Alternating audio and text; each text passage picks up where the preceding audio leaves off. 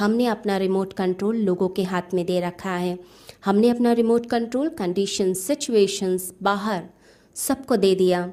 लोग बटन दबाते हैं कि खुश हो जाओ तो हम खुश हो जाते हैं। लोग बटन दबाते हैं, दुखी हो जाओ, हम दुखी हो जाते हैं। लोगों के व्यवहार, लोग कैसे व्यवहार करते हैं सिचुएशंस कैसे बदलती हैं, उससे हमारे अंदर की खुशी डिसाइड होती है। तो पावरफुल कौन हुआ? सिचुएशंस या मैं? अभी हमने लोगों को पावरफुल होने दिया है। अब आत्मा का ज्ञान जानिए। क्या ज्ञान? कि मैं पावरफुल हूँ। तो मैं लोगों को हावी नहीं होने दूँगी। सिचुएशंस बदलती रहती हैं। सिचुएशंस पे तो मेरा कंट्रोल नहीं है। परंतु मैं अपने ऊपर तो कंट्रोल रख सकती हूँ। तो हम लोगों को हावी होने देते हैं।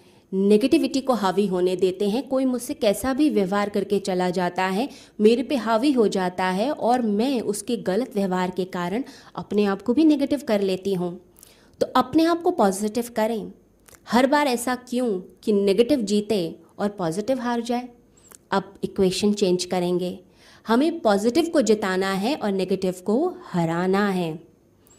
अधर्म को हारना चाहिए, धर्म की जीत होनी चाहिए।